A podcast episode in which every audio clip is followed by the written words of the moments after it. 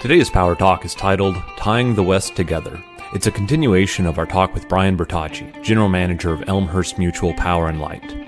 We discuss how supply chain issues and inflation will change how we get and use energy. We discuss tying the West together through energy imbalance markets, transferring energy between states, and the growth of bulk electricity markets. Power Talk is a series of conversations about the changing electric grid, how you can leverage new technologies to increase your reliability and lower your bills, and how you can safeguard yourself. All right, hello everyone, and welcome to another episode of Power Talk. My name is Nate Woods, and I'm coming to this with about 15 years of cat dealer marketing experience. Beside me, as always, is Greg Lambert, who's coming at this with uh, over 30 years of utility power experience. And on my other side is Brian Bertacchi, who is coming at this with, again, over 30 years of utility power experience. And Brian, over the break, you were talking about uh, supply chain and specifically how that relates to utility power.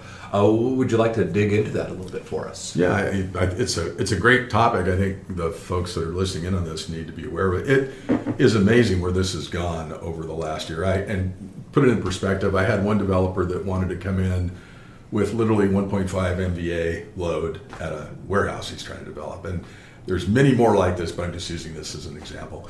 You know, it was last summer we gave him a quote for price and delivery for that transformer which was just like six months. And he came back just about a month ago and wanted to continue on his project because now he's worked on this project and he's got a buyer and you know all that.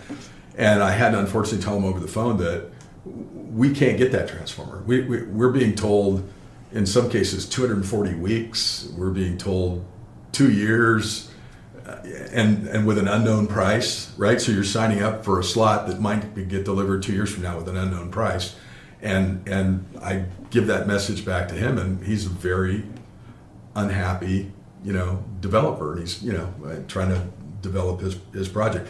But even for us as utility, it's amazing how much this has changed over the last year here with COVID because we used to, uh, as a good example with Elmhurst, we're small, so we had a you know five hundred thousand dollars worth of inventory of transformers and conduit. How, how much is a transformer? So you say five hundred thousand dollars? Is that? Uh, it depends, and that price is like doubled and tripled. So stuff that normally costs thirty thousand dollars is now ninety thousand or hundred thousand dollars for that transformer. It's literally tripled, and the lead time has gone way out. But it, it applies not only to that; it applies to all the bits and pieces, right? Like. I talked to one of our vendors the other day. We need to buy, you know, you need to buy certain, you know, pieces of equipment like vaults. Like vaults is a perfect example I called the vault manufacturer and said, "Hey, you haven't responded to our quote. You know, we, we asked for a quote on." He goes, "I've got two thousand orders in front of you, and I can't deliver half of them for the next five years, so I'm just not responding anymore to those quotes." What do we do for vaults? So now we're scrambling trying to figure out where do we potentially go for vaults. And there's also speculators out there in the supply chain issue that's going on. People are buying stuff and trying to make money. But the old days, and I say the old days is six months, a year ago. My sister, the good old days, yeah, right, the good old days, good old days. Other GMs like myself, I could call up over there and we had handshakes, and we would carry a certain amount of inventory, but a transformer would fail. If we didn't have it, either we'd go to the manufacturer and do it on emergency, but most often we would just borrow it from another utility. We'd emergency order the transformer; it would get done in three months, and we'd give it back to the party that they, a new one to the party that we borrowed it from to fix a problem.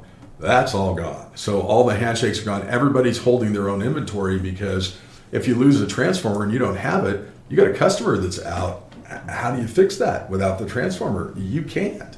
So, and even as a small group, there's another issue. We moved from about five hundred thousand dollars of uh, inventory cost to about one point five million is where we're at. For so, and we're a co-op, not for profit. So you're taking our customers' money and having to go invest that in transformers so we have them just because you don't want somebody to be out of power for a year and a half because we don't have a transformer. So we've been very careful. We've even gone out to tell you the extremes we're going to.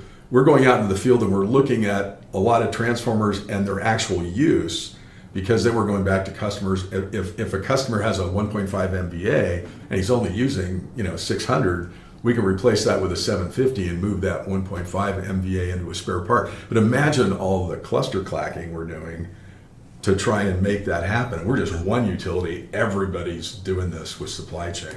Well, and I think I think you, you I mean, we, we've talked over the past year or so. I think you saw some of this coming, and you've been very, very proactive.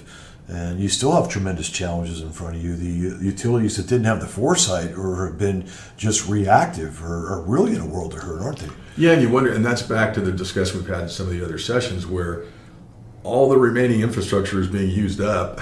Mm-hmm. And so the demand on transformers alone, forget wire and poles and cable and all the bits and pieces, that demand on transformers is super accelerating in a market where availability is going down and down, but the but the, the you know su- supply request, the demand is going up and up and up, and the supply is going down and down and down and down. So and what's going on with the the supply of transformers? Are they are they manufactured in Russia? Like why why aren't we building enough of them right now? We being society as well. And it's I'm I've said transformers. it's everything. I mean, you, you, just go down the list of just the little connectors you need to do certain things on the line, a three phase recloser.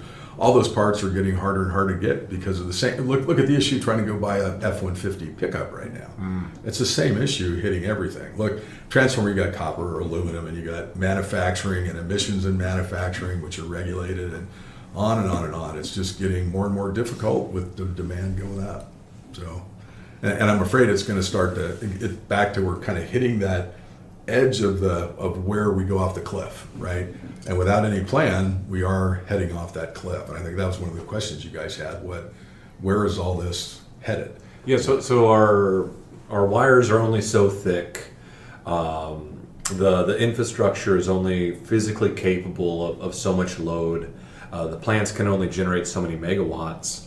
How close are we to, to actually hitting that wall, hitting that capacity of what we can generate and what we can serve?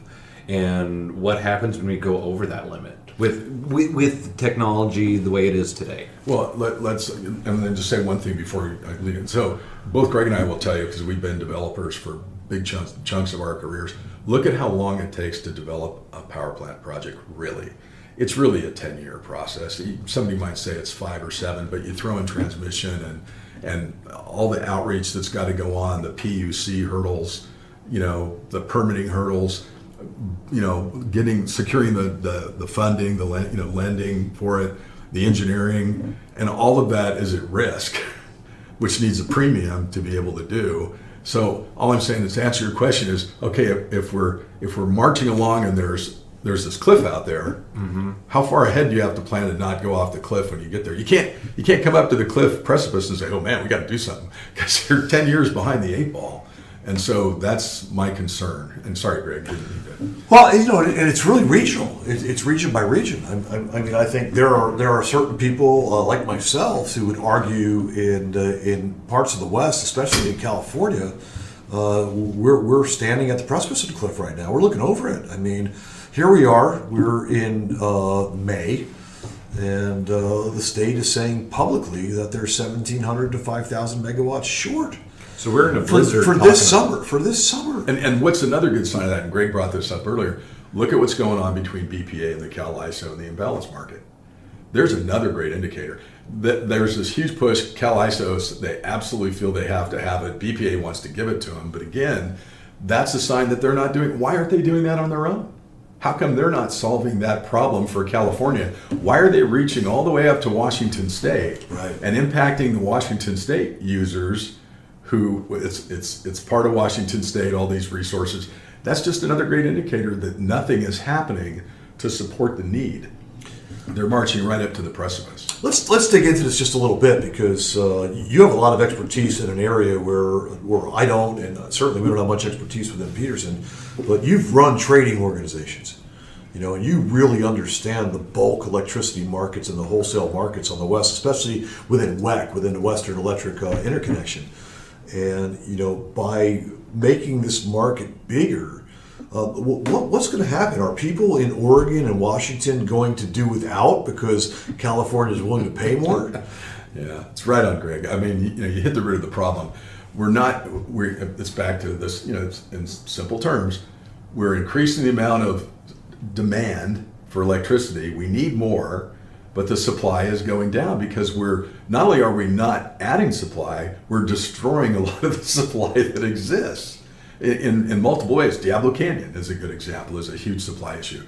Look at look at some of the coal pro- projects, and, and again, I'm not advocating coal. It's back to that planning process where we see the precipice up there, and it's getting closer and closer and closer, and we know to to be able to jump across that preci- precipice takes ten years of planning, and it, it's all going to. To answer your question, it is we're driving to that point, which is really unfortunate, and there's really nobody doing anything about it. I, I challenge anybody to tell us where who's creating the integrated plan to, to solve that problem. Even the Cal ISO is seems to be stumbling in that. And again, look at them reaching out outside the state to be able to mitigate their own problems.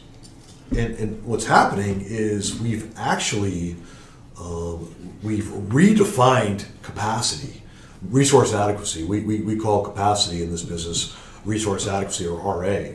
Uh, we've actually redefined RA uh, in the context of uh, carbon-free technologies that have the capability of providing some capacity, but not not real RA. And I would argue that you know, like in California, we, we haven't added capacity in ten years.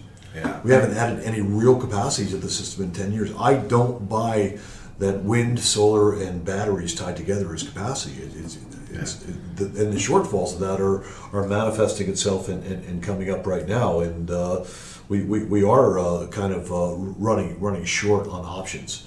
And even as you know, we use distributed resources because they're they're they're smaller, they're easier to mobilize, but uh, to try to backfill and, and band-aid and fill potholes because of policy decisions with smaller resources and those readily available, we're running up against supply chain issues. You know, because as we're sitting here in May, and you know the regulators are saying, "Well, we're 1,700 megawatts to 5,000 megawatts short. What do you want to do?" We have very, very limited options in front of us of, of what we can do. I've been canvassing the uh, the CAT dealer network, and I've come up with you know quite a few megawatts of power that uh, can be bro- brought to bear for this summer. But these aren't long-term solutions, and when we're looking at new solutions, uh, you know, we're we're being affected. Caterpillar, one of the largest manufacturers in the world. Uh, we're certainly uh, not immune from the uh, challenges of uh, supply chain uh, supply chain uh, problems right now, where a lot of the deliveries of our equipment is is out. You know, um, is is two x what it was before the before the pandemic, and, and and costs are increasing. We used to normally quote. You know, I- I'd give you a year ago, I'd, no problem. I'd give you a quote that's firm for 45 days. I mean, now, you know, quotes are good for a couple of days. You know, maybe maybe a week or two at best. But uh, everything is so volatile out there, so uh, it's it's all becoming much more complex. Uh, solving any of these societal issues, uh, especially uh, in, a, in, a, in an industry that is extremely capital intensive, always has been, and where you have such long lead times to, to address problems. Well, we, I'm- we have to we, we have to I'll, I'll, I'll give you the microphone back in a second here Nate but we, we have to uh, again to the planning that we've been talking about we need to plan for the future because we don't have the luxury of reacting to the present And then I I want to talk a little bit just about the, the scale and scope. So you're saying uh, California is going to be short so many megawatts as summer falls upon us. Um, so what? How bad is summer going to be in California? Like, how, what's the what's the effect to an end user? What's the effect to uh, a manufacturing plant? What what do people need to plan for right now? Well, well, we're seeing a tremendous uh, rush to buy backup generation right now and to secure backup generation for, for critical users. But, you know, it's short, and as, as we're tying the West together through the energy imbalance market, um, you know, if it gets hot just in California, we're, we're probably okay. But if we have situations like we've had the last couple of summers where it's hot in California, it's hot in Oregon, and it's hot in, in Washington, and hot in the desert Southwest, uh, what that means is somebody somewhere is going to have to do without. There's just not going to be enough of the commodity where somebody's going to get shut down and have to do without that power. which I think ties well. And I, I, I heard it, you know, Greg and I have known each other a long time, but I saw his comment, I think it's almost a year ago now, but I always really loved it. And it says just the right there, we're not educating the public enough about where we're headed here with this precipice. And it's the, how long do you want your power, right? Matter of force? Yeah. Right? Tell us, Greg, what's the matter of force? It's a matter of force. I mean, do you, do you want your power for, you know, i i the, the question of force is do you want your power for four hours, four days, or forever? and it's a great saying, and that's what the public needs to understand because that's the decisions being made for them right now. Is the decision being made is you're going to get it for four hours. You know, there's going to be many times where you're going to be out of energy at your house. That's the precipice that we're headed for. How is this acceptable? Uh, why, why are we okay with this? Um, I, I think we're. I, I don't think we are okay with this, and I think again uh, we, we've we've we've uh, touched on this notion a couple of times that power is something that's taken for granted. People don't think about it. And when Jack and Jill are sitting at the dinner table talking about electricity and the utility bill and power outages, the industry is failing. And the fact of the matter is, the, the industry is failing because we are regulating solutions that are, are not uh, are, are not backed in technology, are not backed with capability. And while the intent is good, I'm not I'm not arguing with the intent here. We just don't have the capabilities and the technologies yet to backstop and realize um, the regulatory vision that's been, that's been put in place. And we're not being negative here. We're, we're constantly looking for solutions and looking for ways to do that. But uh, people are learning more and more about public safety power shutoffs and, and shortages. And there's confusion in, in, in, the marketplace right now at the consumer level with regards to the difference between a public safety power shutoff and, and just a, a, brownout or a blackout because there's just not enough capability there. And I think uh, we're going to learn a lot more about both this summer. If it is a hot summer, um, you know, we are we are going to see some uh, electricity challenges, and uh, there's no reason to believe, looking at the trending for the last five to ten years, that's not going to be a hot summer. Uh, hydro capacity is going to be challenged. There's there's not going to be as much hydro. We've we've seen recently in the news where dams that have never been sh- uh, hydroelectric facilities.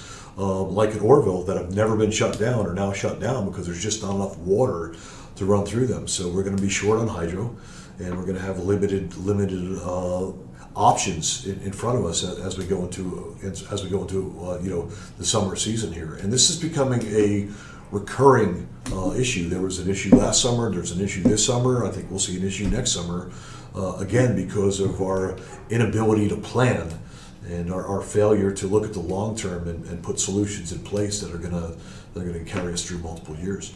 And, and to answer your question, Nate, it's almost like it, it's very difficult these days to engage in these kind of positive arguments about, you know, where, where are we going as a nation? What do we want to do as a nation? How do we get there? What's the time frame? How do we plan for it?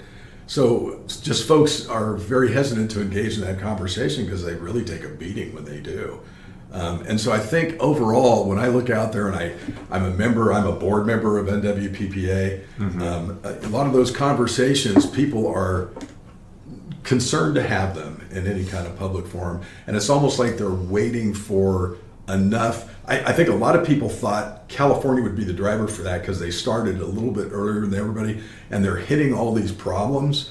But instead of them solving them right now, it's like there's no accountability for the problems that are going out there right now, how they're hurting businesses with these, you know, brownouts and blackouts and everything else. And so everybody saw that too, that there's no accountability, and which is delaying this even further. I think folks in the industry are waiting till we go off the edge because they can't get the public's attention or the the supportive political discussion that needs to take place until we go off the cliff. So I think that's the the concern that I have one of the things, one of the main things keeps me up at night is we're headed for that cliff with back to the, you know, we're taking off for Jupiter, but there's no plan, and there's the cliff, and the Jupiter flight's going to go crashing down into a hole. What does the other side of that cliff look like? Like, is, are there degrees of off the cliff, or is I, it... I, I think it's what we discussed, which is it's going to be pricing. I mean, the only way to solve it, and I think that's one of the worst things I feel for people because let's just take a just an example of that, right? So there's a limited there's a limited supply, but a huge demand. The, I think people are going to be very afraid. You're not going to want to go cut off, say, I'm going to make you intermittent, but you not, right?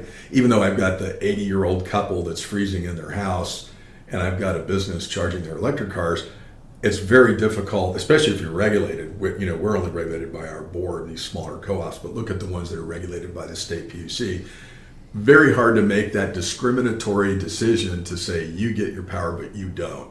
So the easiest way to do that is with price, right? And so that's my fear is that we're going to see these huge price spikes that are going to be artificial because instead of me saying, well, I've got this much supply and I'm just going to give out this much supply. I'll just have to raise the price until the, the demand equals the supply.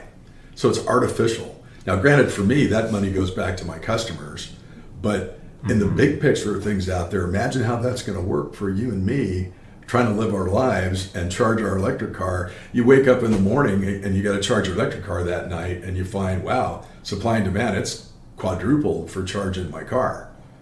You know, I mean, maybe I should go. I'll take a vacation day and not go to work. I mean, that's and that's an example, but people need to start thinking about the big picture of this, you know, and where we're headed. What are we going to do? How can we start having a constructive argument with each other to come up with how we're going to deal with all this? What's the plan? I'm, worried we're going to end up having people uh, not survive. I mean, I know the just the heat wave we had recently. We had uh, a number of people not survive that heat wave because they didn't have access to air conditioning. Are we are we looking at at that getting just dramatically worse? I, I well, there, there's a lot of there, there's there's a lot of challenges in that with regards to you know air conditioning those types of things. I think the utilities uh, throughout the West are doing a lot of things with uh, regional uh, distribution center, regional microgrids where. You know they're setting up emergency centers where if, if the elderly or something like that are caught without air conditioning, there's going to be places for them to go. But I think you know a bigger issue macroscopically, going back to this discussion here, is you're going to have a further uh, divide between the haves and the have-nots because as the uh, economics favor um, you know self-generation and leaving the grid, we're seeing it in California already, where you know these large homes. Unfortunately, we saw a lot of those on last night on the news on fire, but you know in Southern California. with these large, you know, uh, McMansions, these six, seven, eight thousand square foot homes, uh, people are going to put their own systems in. They're going to totally detach from the grid. They're going to totally detach from the grid. So going back to a conversation that Brian had, they're going to pay their twenty thousand dollars to put the wires in their driveway, and then they're going to cut the cord. So the other hundred thousand dollars that needs to get paid for on the distribution and transmission system, they're going to have no part of that and you're going to have fewer and fewer people with less and less ability to pay putting in position where they're going to have to figure out a way to pay to, to fund that infrastructure because uh, the wealthier aspect of society is just going to disconnect and take matters into their own hands Cre- creating carbon emissions that you know otherwise we wouldn't have mm. right so we're, we're, we're seeing that. I, I, I, know people who have done solar storage and are putting propane generators in at their properties and totally uh, totally disengaging from the grid because the the economics work. Well, that's alarming. I mean, uh, that, that, that sounds like uh, that sounds like a hole that'd be very very difficult to dig our way out of, especially if we're looking at uh, supply chain issues for the the tools that would be necessary.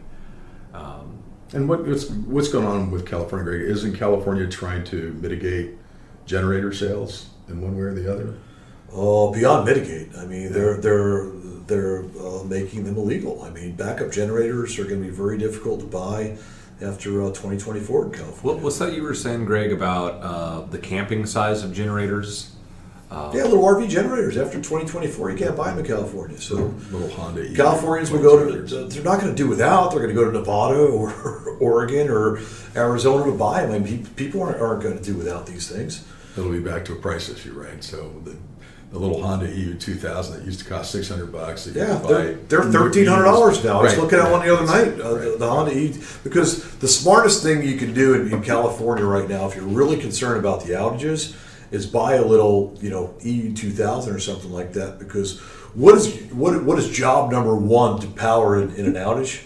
Your refrigerator or a mm-hmm. medical device. Right. And those little generators can do that. I mean, you know, from, from, from the residential perspective, I'm not looking to keep my lights on to keep my home entertainment system going in a power outage. I'm looking to keep my refrigerator running. Right. And, because I have natural gas heat, I can use a little EU2000 to run my heat for my house, right, and my refrigerator at the same time. Yeah.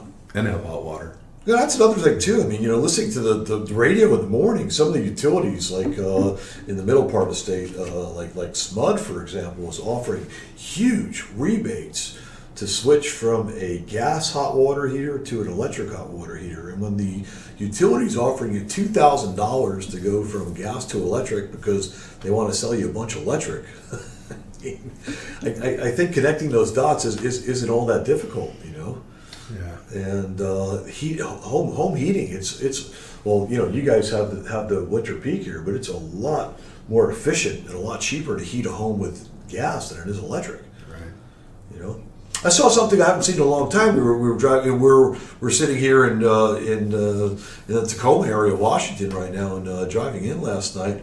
I saw this huge heated storage facility. You know, we don't we don't see that in California. We see you know cooled storage Yeah. facility, but you know, it just shows you the difference in peak. But uh, I think if that heated storage facility converted from gas to electric, um, the price of storing goods there would go up considerably because you have to convert that gas to electric, or you got to get the electric from somewhere. So uh, again, it's it's it's the mission to Jupiter and and the uh, and the lack of planning. It's you know speaking of you know capacity. Um, two questions for you as a, a as a board member of a uh, of an organization as broad as NWPPA with all the uh, diverse memberships and generations and stuff. Um, do you think uh, societally we're going to have to go back and build some gas resources? Do you think that's going to happen? Well, that's a great, great question. And I think right now, there's been, and, and you've, even been to some of the meetings, the discussion about what should that generation be is still pretty active, in, at least inside the electric energy sector at these meetings. And so, again, just huge push against carbon resources. And again, that, that decision seems to be being made. So, what are our alternatives? And it's fascinating to watch the discussion has been, you know, we, we went through a long period of time where nuclear was so frowned upon. And I think we're reiterating an era where even some of the folks that are very concerned uh, about the environment are looking at the big picture issues. Look at how damaging to the environment, you know, solar panels are. Um, wind turbine, disposing of wind turbine blades, where are those going to go? Right. right. The plan is to send them overseas so we don't see them and have China have a big mess of waste, you know, on turbine blades. Same thing with solar panels. Look at how many birds are being killed every. Look at the hoary bat is almost being driven into extinction by wind turbines. So there does seem to be, and and and I really commend them because a lot of the folks on the far side of not wanting any of this generation, they're looking at that and seeing what the environmental impacts are from wind and solar and mining for battery equipment. And so there's a lot of rethink about nuclear. And I also applaud, look, Bill Gates is a big investor in that new nuclear technology. They're trying to solve that, right? That new nuclear technology is fascinating. If anybody ever wants to go look at that online, it's those those balls that are almost like pool balls. And the reaction is something you have to keep going. It's not a reaction that's trying to run away. And so um, to answer your question, I, I, think that nuclear, if you want to solve the carbon issue, you know, solve the spaceship to Jupiter issue, we need to build a lot of those modular. It's going to be a modular system, so it's a certain size you build. It's on a smaller scale. I think the ones they're looking at right now in Idaho and Eastern Washington are around the order of 264 megawatts, but don't don't. And I- what I'm would somebody type in if they if they wanted to learn more about this nuclear system? Uh, what would be a good search term? For I think just you know nuclear plant technology, you know, and I think you'll find that new technology will pop up right away. I can give you a link, you know, that you can put on the website for Oh, that'd be that. To great. that, it's, there's a great link that explains the technology and how it how it works. And uh, There's a, and- co- there's a company based right in uh, Portland uh, called NuScale. Hmm. And there's a company based in uh, Alameda, California called uh, Kairos Energy. Kairos is working with uh, TVA right now on a uh, modularized design. But, you know, these new designs, uh, whether they be 100 megawatts or 200 megawatts or 264 megawatts, whatever the size, uh, what's really interesting about them is we have this paradigm societally that a nuclear plant is hundreds of acres with these huge cooling towers, and they have Like to be located. Yeah. Yeah. they have to be located on the coast, and they take you know billions of gallons of water a year. And the new paradigm for nuclear right now is a five acre site, air cooled. There's no water usage, Right. and it's a very small site. It's a, it's a five acre site. And, So- and, and in fact, they're trying to right now. Those two projects that they're trying to permit are located, I think, on old coal plant projects. Hmm. So they've already got transmission, and they've got the water, and they've got a location where you know you could potentially put a, a plant that people might not want right next to them, but it's a good location for that. So I really commend that activity, but we need a whole lot more. Again, it's back to the thing, you know, that's the tip of the iceberg. We need so many of those plants. It's mind-boggling. So, you were- you were and- telling me and- about- and just one more thing on that. The density is really, like Greg said, it doesn't take much acreage also to have this plant. Plus, look at all the good jobs. A lot of, you know, people don't talk about it, but look at solar and wind. A lot of the real jobs surrounding solar and wind are very low paying jobs. You, you build a nuclear plant, it's actually the dollar per cost of kilowatt coming out of it is way less than solar, way less than wind. But you've got all these really good family wage jobs that we have here in the United States for not only operating the plant, but for constructing the plant, for mm-hmm. building the equipment, for maintaining the equipment. What you know, that's we need to think about those things again. If we have the holistic approach you talked about, Nate, a little while or, you know earlier, that should be part of that whole conversation. What what are what impact are we having on the environment overall when we when we we're going to Jupiter? How are we going to make that work? How do we create family wage jobs for people? How do we train people to get into the industry and give them a life family wage job that they can have uh, for a lifetime? You were talking about um, Diablo Canyon and how that got paired with uh, hydro storage. So Helms. It, Yeah. Helms, thank you. So if we're talking about these um, much smaller modular uh, nuclear power generation facilities, is there thought into pairing those with uh, with an energy storage that would that would match up appropriately? I've really tried to, and I'm, I'm no expert in. I listened to a couple of presentations and read a few detailed papers online and some of their support documentation. So I'm not sure how able these plants are to run up and down in load, right? To support what we talk about is, you know, load balancing. Because in the end, we don't have an, the storage we have is tiny. Even forget battery storage, even like Greg said, pumped hydro storage. We don't have a lot of storage out there. So our whole electric, electrical system is based on running plants up and down when you throw on your light switch and turn it off. Mm-hmm. And so we haven't really varied from that yet. And so we need that in the system. And, and it's a great question you ask. I don't know the answer to that. So I would think that rather than having a Helms as a sink or as a big load in, in the off hours, that would be when the, the EVs will be being charged. You know, so it'll be dis- it'll be distributed, right? It'll be a distributed load, but the EVs in those garages being charged will be be charged at night. Yeah, and, and uh, right, and being constructive because I have an electric car. That's an area where I don't run the car down every day, right? Right. And so I could give the utility the control. I plug it in at seven. I come home, you know, whatever six thirty-seven. I plug it in, and I can let the utility determine when they're going to charge it that night based on that very question. So the technology could, in a positive way, eventually lead us there. But again, look at all the complexity behind supporting that and the cost of that technology. I'm saying versus where we are today, where I can, I can go do my laundry anytime I damn want. If I can't sleep tonight, I'm up at one o'clock doing the laundry. There's no big deal with that. Um, I have a meeting and I go, oh man, I want that pair of pants, right? You know, I can go throw them in the washer and go do it. Um, I, I, I, I still am struggling with how, or I have a business and I can be totally variable with my business and say, man, I, I burnt through a lot of ice cream on Fourth of July weekend. I got to make a lot more. If I'm making all those decisions in our lives based on the price of electricity and the availability, is that what we really want? I mean, I, I, I challenge your listeners to this. Is that what we all want? I, I just have a hard time believing that's what we all want. I, I think we'll all miss the days where we could, and there was nothing wrong with it. I mean, were we wasteful? No. The truth of it is, we were balancing usage with load at that very moment in time. So we didn't have all the losses that are in the battery. Let's face it, you charge up a battery and then you discharge it, and you have to move those electrons to wherever they came from to charge it and go to supply the load.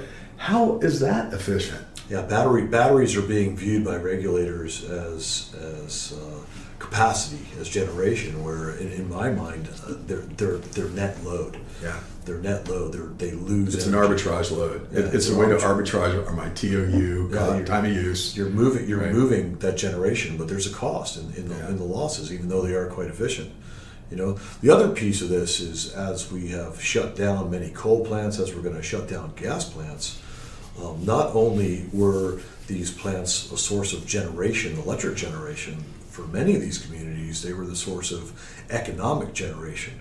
They were the jobs, they were the taxes, you know, they were, Oh, they were yeah. all of that. And uh, these, tax. these modular nuclear technologies uh, provide an opportunity for these communities to gain those economic engines back by producing power where the infrastructure is already in place for, for it to be produced. So we can utilize existing infrastructure at these plants, uh, especially transmission infrastructure, I- as opposed to having built new Well, I really want to support Greg on that. And that was our experience as developers when Greg and I were developing a lot of projects. That property tax basis is huge. Because look at these communities, forget electrical for a minute. I can't tell you, and I've worked in the public sector, I said about half of my career on and off. Look at the struggles going out there right now with the water pipes, with the sewer pipes. Where do those dollars come from to fix it? So, like, you know, we can get, I think there's nothing wrong with using it as an example. Greg and I developed a power plant site that was going to put $10 million a year into a small local community. Um, then they were going to use it for expansion and infrastructure. But again, when you take all of this away, um, boy, it hurts these little communities that are out there. They're struggling. And how are we going to pay for that infrastructure? So we're talking about the spaceship to Jupiter, but there's the spaceship to Pluto, right? I, I mean, we're, we're talking about electrical infrastructure, but look at water and sewer. You know, water consumption, we get more and more people moving out here. It keeps going up. Um, but, and these, these lines are 40, 50, 60, 70 years old. We eventually, we've tried lining them. I can tell you from working in the public sector, a lot of that stuff is effective for a time period, but sooner or later you got to rip stuff out of the ground and replace it. You got to replace the sewage treatment plant. Yeah. Alone. Where do those dollars come from? And again, it's resources of people and money for our society and how we're going to do that. So you're really talking about quality of life uh, for citizens. It's it's this has gotten much broader than uh, than say simply electricity. It's Well, I, I think it goes back to a topic that we introduced in our first or second uh, podcast. Nate is the uh, do you believe uh, in, in, a, in I believe is a natural law is that the affluence of a society since the beginning of time is directly proportional to the amount of energy it consumes. And never, I'm not advocating, I've never advocated the wasteful consumption or usage of energy, but the fact of the matter is, is that the more energy a society uses, the more affluent that society is. And you know, part of this, uh, what we're trying to avoid here, what we've been dancing around, is in the absence of planning, in the absence of uh, putting infrastructure in place, in the absence of being able to fund that infrastructure, you have energy poverty, which is not isolated upon an individual or a specific class, but it will uh, it, it really transcends through all aspects of society if there isn't enough energy there to support the very engine of society. Boy, and Greg hit on it's another good topic. We we, we were going to talk about a minute. We swirled past it, but let's take some of those examples. Look at Eastern Washington, right? So a lot of agriculture out there. Okay. Where's the water come from? It's all pumped. It's pumped everywhere to support agriculture. Imagine you increase the electricity cost by four times, or you start doing forcing them into time of use. Because you got a crop, you can't stop watering it for a day or a day and a half or two days. Uh, And so imagine what that will do to the price of food for people and all these foodstuffs. And and so and, and their marginal price meaning that the the portion of their overall cost structure, look how much of it is will be is now electric for pumping all that water and moving water around. Imagine where it will go to under this situation. And how does that impact the pricing structure for all of us as the buyers of that produce and fruit and everything? so are, are we looking at are we looking at a hard ten years then? If if we're at the cliff right now and we say okay we need to we need to onboard plants and we make that decision today, are we looking at a hard decade of more expensive food, less reliable electricity, uh, folks opting out of the grid entirely? I think when you, I, I- I'll answer that in saying, when you don't have the constructive discussion and don't have a plan, you don't know the answer to that. I get it. It, it relates to me as odd people call developers call me up and say, "Well, I want to know how much it costs and when I can have it happen." And my answer always, "Well, what's the scope? what what are we going to you know what do we want on the other side? Let's start to engineer it, figure out when we can get the parts, when we can build it." And, and so I'm back to answering your question by saying we're not having any of that thoughtfulness or constructive discussion. So we can't even begin to say when or what is going to happen, how and when. All we know is that nothing is happening. There's a, how many new plants, how many new large scale utility plants are being built? Yeah. It's literally almost zero. right? They're trying to permit those two nuke plants, and who knows how that will go. It's going to be fascinating to watch because in the end, there's still communities close by. There's still a lot of negative feeling about nuclear in general for folks. And what, just like for you personally, somebody showed up and said, "Well, we're, we're only 10 miles away, but we're building a brand new new plant 10 miles from your kid's school. Are you going to be okay with that?" You know, I mean, some people would say yes, but some people would say no. And we don't know the answer to that yet, even if they can be successful with those plants. And then further, imagine even if they are successful, and then imagine something goes wrong, something somebody can't even envision. They're shipping those those cue balls, you know, and there's a wreck, and all that stuff winds up all over somewhere in a river, creek somewhere, and that would change that whole dynamic. So yeah, you know, you know I, I it's think, not good flying blind. I think all three of us around this table are wired to be optimistic. I think we're inherently optimists and we're problem solvers and we look for solutions. But you know, some of the challenges to put put a little bit of pragmatism into the discussion here is uh, looking forward the next ten years. Uh, we're going to see tremendous innovation and stuff like that. But we're if we're, we're planning a future or trying to address the next ten years, um, you know, inflation is out of control right now. Uh, is it 8%? Is it 11%? Is it 15%? And, and how does that come down? And at the same time, so you have supply chain issues, you have inflationary pressures, and the days of cheap money are over. Money is going to get more and more expensive. The cost of capital is going to become more and more expensive. So the challenges are just are, are just daunting, and I think it's really a call to action now to put some uh, safeguards in place uh, with regards to societal infrastructure, not only in the energy sector, but you know, in the water sectors and others. Uh, we should be planning these projects now and, and, and funding them now. It's, it's, it's not going to get any easier. Yeah, and I think Greg will tell you, trying to develop a project too, certainty is your friend and uncertainty is your absolute enemy, right, Greg? Oh, and yeah. so you're trying to say you're trying to build a billion dollar project. Well, that takes 10 of the largest lenders in the world to each bar, loan you a hundred million dollars for that project. Now that's what we're mm-hmm. talking about in these projects: a billion, two billion dollars for one of these projects.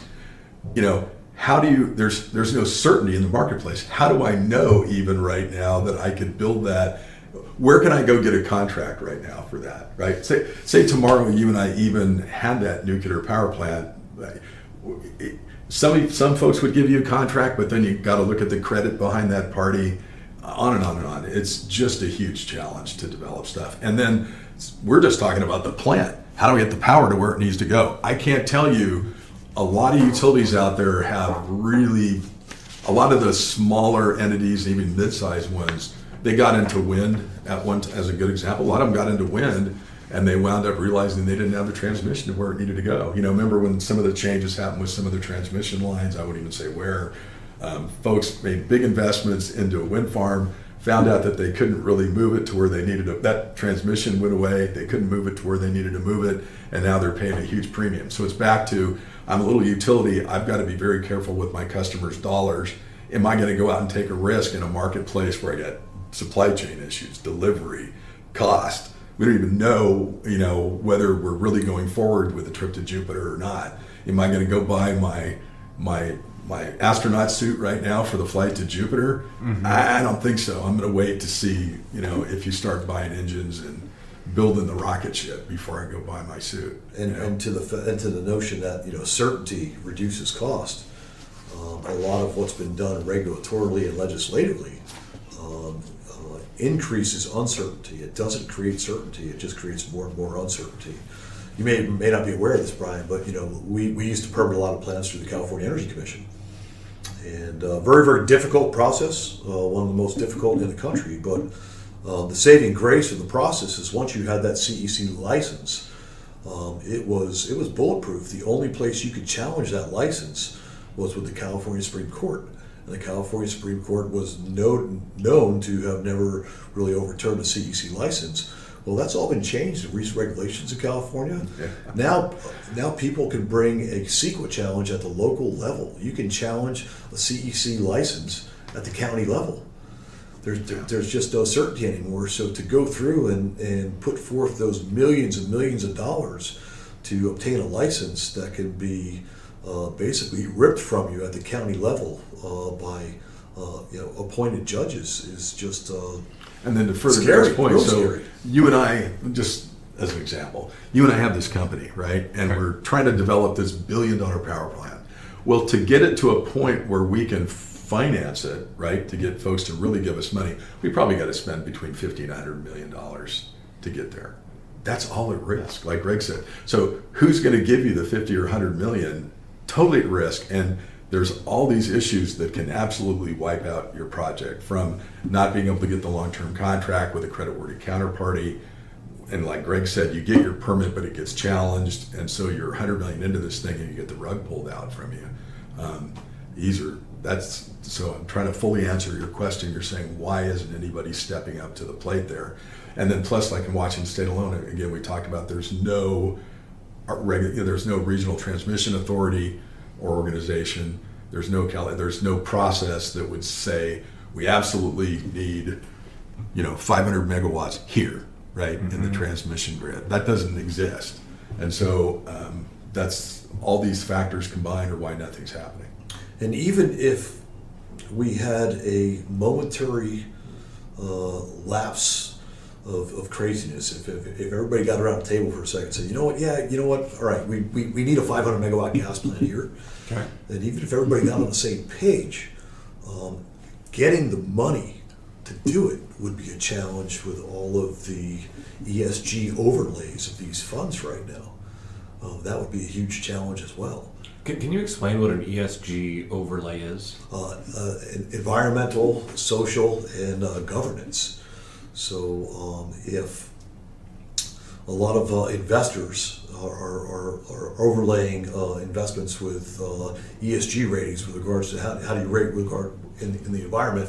So if it's carbon producing, you get a very, very low ESG score. Uh, which you know a lot of funds are are shying away from those types of investments. And this goes back to a notion we had earlier of a holistic uh, evaluation of an environmental footprint. Um, I think a, a true holistic evaluation of various technologies would change uh, the profile of uh, the ESG aspect of many of these investments. So, so a, question I ask every now and again is, uh, what's a guy to do? We're looking at a situation where the, the grid is inches away from the cliff, where solutions to, to implement, um, even if agreed upon, will take years and are, are subject to a litany of risks, um, any one of which could completely derail the project. So, coming back to my imaginary ice cream shop, uh, what am I to do? sometime in the next three or four years buy a generator Yeah, by generator. I, I, I think unfortunately I, I'm, I know that's a sar- you know sarcastic answer, but I don't think I, it yeah, is. I, I don't have a good answer for you. I think it's gonna again eh, somehow we've got to kick off being able to even talk to each other about these topics in a rational way, and that seems to be our greatest challenge. Maybe you could issue that invitation. Um, what what kind of a person or organization would you like to talk to, and, and how would you like them to talk to you?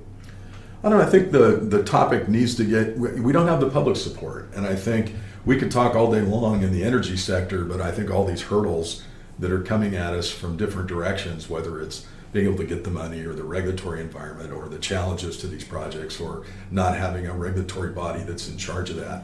I think until we have a constructive discussion about all this, I think it just goes nowhere. So I, I, I would just encourage everybody. Look, this is an, the cool thing about this is this is it's an eight to eighty issue. It's all of us. It doesn't care what color we are or what religion we like or or what how we vote or whether we like the water or like the desert. This is an issue for everybody. You know, where are we going with this? What do we want to do? What do we want our country to look like on an energy basis? How do we want to run this? We, you know, I would really encourage our electeds to sponsor a better conversation about this on, on all sides of the aisle, whether you're socialist or conservative or, or, or liberal, Republican, Democrat, on and on and on. I'd encourage everybody to figure out a way to have that constructive discussion because this is a big issue for this country. We got a lot of issues. We got healthcare issues. We got uh, inflation, economic issues, but this is a big one for all of us. It is, and uh, you can see uh, how it's affecting Europe right now. Yeah, and what's going on in Europe. And uh, you know, fortunately, Um, we have the luxury of being blessed with a lot of resources in this country. Whether it be solar in the desert southwest, whether it be wind in the middle of the country, whether it be oil and gas in, in, in Texas, whether it be coal in West Virginia and Pennsylvania, we have a tremendous amount of energy resources. And that's a great good point, but thanks for reminding me about that. I think I would encourage listeners too to look at the difference between Germany and France, right, Greg? I mean, you got France that kind of kept on the track of all their nuclear plants. They were, you know, period there where it looked like they were going to get rid of all of them, but they kept them basically. And so they've had a very stable energy sector for them with rational costs, you know, same thing, reliability, all those things, versus look at Germany that went the way of California effectively. And we, we need to be, you know, again, eh, we're not pointing fingers at folks. We need to just have that discussion. We're following Germany. Let's look at Germany and see how what problems they have. Do we really want to do that? Where you know, it's not the way we want to head. So again, encourage your listeners to get active and be informed and you know do what they can to help us. And, and eventually we'll go off this cliff and then there'll be a reason for all of us to have that conversation. So I think the the thing to do right now for uh, the folks listening, if, if I can just kind of rephrase what I heard from you, is ask the officials what are you doing about energy? What's the plan? What's the plan? What's the detailed plan? Yeah. You're telling me to buy two electric cars. What's the plan? How my how's my electric price going to remain low? How do they get it to my house? How's that? Who's paying for it? You know, how, you know what? How, where are all these dollars going to go? We're we're fighting healthcare issues in the country. You're fighting all these other issues. Where are those dollars going to come from? Well, Greg, anything you want to you want to say to our listeners? Uh, no, I, I think this has been a really uh, you know a very stimulating conversation. I hope it's uh, thought provoking. I, I really want to thank Brian Bertacchi for spending the time he spent with us. Uh, you know, this is a very interesting perspective uh, for people from you know the guy who's responsible for making it all happen. Um, you know, a lot of uh, a lot of times we look at utilities like PG&E, and you know they're responsible to their to their shareholders. You know, well, Brian's responsible to his next door neighbor. Mm-hmm. You know, and it's a very very different perspective at, at the municipal level, and you know, it, it's a constant argument uh, with regards to whether or not there should be the profit motive um, in, in, at the at the uh, load serving entity level for a commodity that is just you know the very heart and soul and and and and, and you know the the, the, uh, the the backbone of society, electricity. Every, everything starts with electricity. We don't have water with electricity because you can't move water without electricity. So for such a, a fundamentally, uh, you know, uh, necessary uh, commodity, um, to look at it from the municipal perspective, where they're just trying to supply the service and, and as as efficiently and as low cost as possible without having to provide a return to shareholders. Uh, really interesting to see, uh, you know, what those concerns are. And uh, we really appreciate you taking the time with us, Brian, to uh, enlighten our listeners uh, with, uh, you know, with a real, you know, heart and soul, you know, ground level approach of, of what's keeping you awake at night and the challenges that you're seeing at the municipal level. So thank you. Thanks, Greg. Thanks, Nate.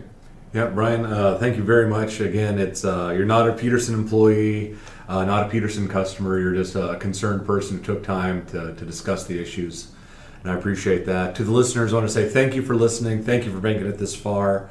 Uh, we talked a lot about the need to have honest conversations, and this is a very small conversation we're having here. We invite you to join.